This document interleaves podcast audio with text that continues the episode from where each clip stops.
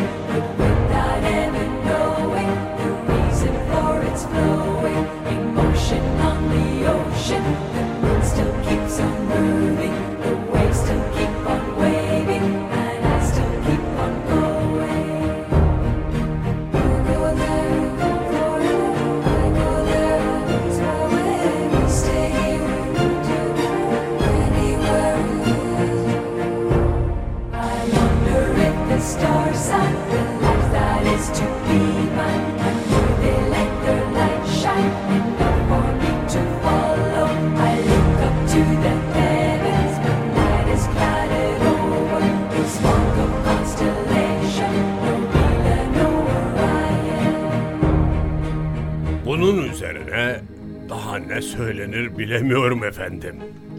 Çok güzel anlaşıldı. Şimdi de bize birbirlerinden sakınmaları gereken kindarların misalini anlatabilir misin? Ben gayret ederim ama bilmem tam anlatabilir miyim? Bu ne demek oluyor şimdi? Dinleyen iyi dinlemezse bütün suç anlatana yüklenmemeli. Seni kırmak değildi amacım. Anlatabilir misin derken yorgun değilsen anlat demek istedim.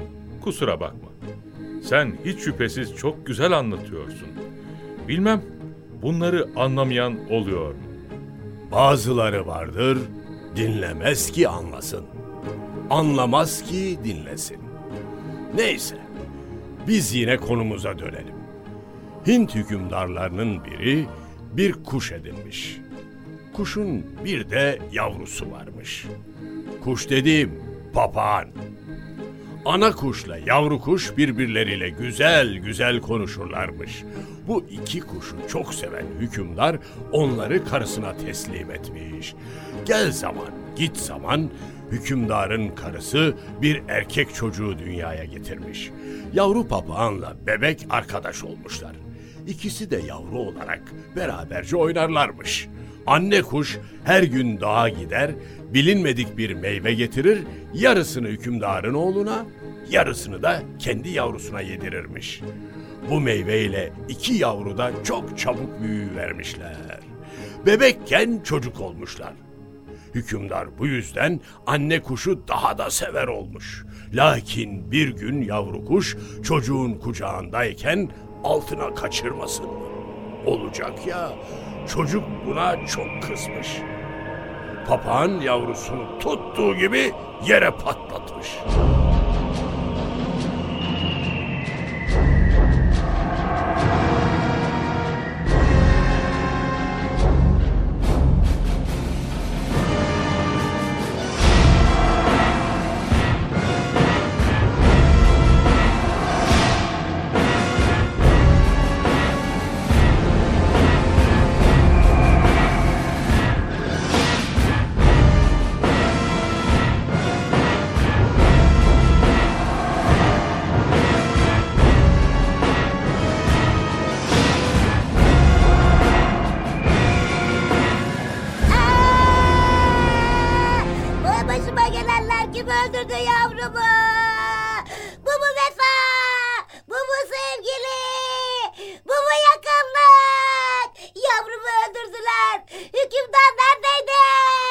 Dur dur dur.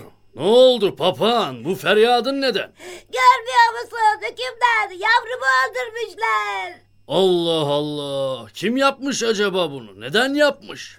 Aa, ah bak baban. Senin padişah sarayında ne işin var? Ormanda yer mi yoktu ki geldin buraya?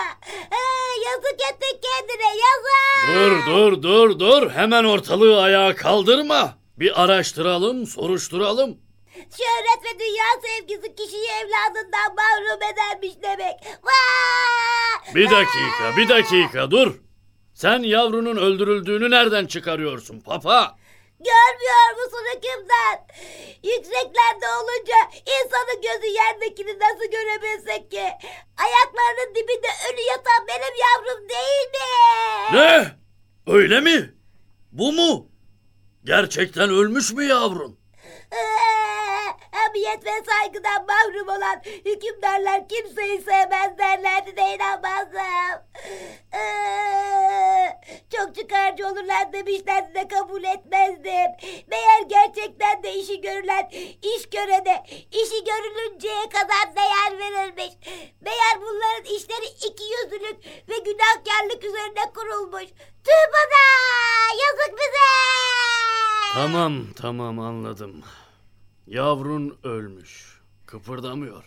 Şimdi ben de onu öldürenden intikamımı almaz mıyım? Yahu dur. Dur ne yapıyorsun? Oğlumu hırpalıyorsun yapma. O benim yavrumu öldürdü ama. Dur çocuğu öldüreceksin yapma. Gözünü gagalayıp durma kör olacak. Aklını başına topla papağan. Eyvah! Oğlumun gözlerini oydun. Neden yaptın bunu? Yavrunu öldürdün mü? Öldürmedim. Gel buraya papağan. Gel buraya. Tamam korkma. Korkma sana bir şey yapmayacağım. Merak etme hükümdar. Elbette zalimin yakasına yapışılır. Zulmeden cezasını görür. Görmelidir. O peşin cezadan kurtulsa bile gelecek nesil kurtulamaz. Senin oğlun benim yavruma zulmetti. Ben de cezasını peşin verdim ki nesil zarar görmesin. Hayatım hakkı için yavruna zulmettik. Doğru. Sen de oğlumun gözlerini oyarak intikamını aldın. Karşılıklı ödeştik sayılır. Gel, gitme. Dostluğumuz aynı şekilde devam etsin. Ee, bitti bu iş hükümdar. Bu dostluk artık bitti. Asla sana dönemem. İleri görüşlü olanlar alınacak öcü olan kimseye yaklaşmayı men etmişlerdir. Çünkü kini öcü olan kimseden kaçmak en doğru yoldur.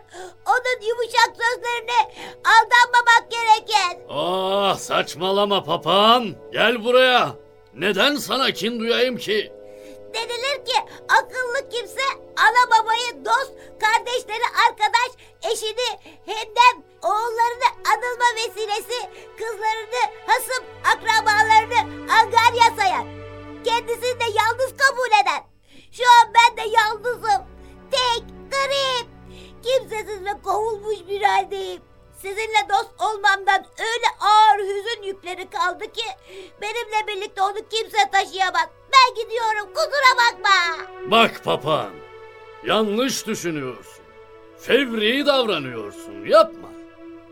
Eğer zulmü başlatan biz olmasaydık haklı olabilirdin. Fakat biz önce sana zulmettik, e sen de buna cevap verdin. Ödeştik yani. Alacak, verecek yok. Neden bana güvenmiyorsun? Gitme. Gel bizimle kal. Bana güven. Söz veriyorum sana dokunmayacağım. Aa, şunu bil ki hükümdar. Kin kalpte iyi gizlenir. Orada için için kevirir insanı. Dil kalptekini ortaya dökmez. Kalbin dile şahitliği, dilin kalbe şahitliğinden daha sağlamdır. Aa, ben ne diyorum sen ne diyorsun? Şu an benim kalbim senin diline, senin kalbin de benim dilime şahitlik etmiyor hükümdar. Kusura bakma. Bilmez misin ki birçok insan arasında kin, ölç vardır. Aklı başında olan kini öcü beslemez, öldürmeye çalışır. Doğru. Ama kin sebebi, öç sebebi unutulamaz. Bu da doğru. Aklı başında olan entrika, tuzak ve hilelerden daima korkar, korkmalıdır. Bilir ki düşmanların çoğu sertlikle, karşı durmakla değil de dostluk gösterisi ve yumuşaklıkla avlanır. Akıllı olan dostunu terk etmez. Arkadaşlarıyla ilgisini kesmez. Başından korksa bile dostluğunu sürdürür. Tavuklar sonunda kesilip yeneceklerini bile bile sahiplerinden, dost bildiklerinden ayrılmazlar. Kin nerede olursa olsun korkunçtur. Kinlerin en şiddetlisi, en korkunç olanı hükümdarların kalplerinde olanlardır. Çünkü hükümdarlar intikamını din haline getirirler. İntikam almayı şeref sayarlar. Bütün bunları nereden çıkarıyorsun papa? Birdenbire filozof kesildin başımıza. Akıllı olan kinin sükunet bulmasına aldanmaz. Bir tarih olmadıkça kin yakacak odun bulamayan küllenmiş ateş gibi kalır. Bir küçücük yel esi verirse hemen canlanır ve her şeyi tutuşturur yakar. Küllenmiş avcı ateşleriyle yanan nice ormanlar vardır. Beni şaşırtıyorsun papa.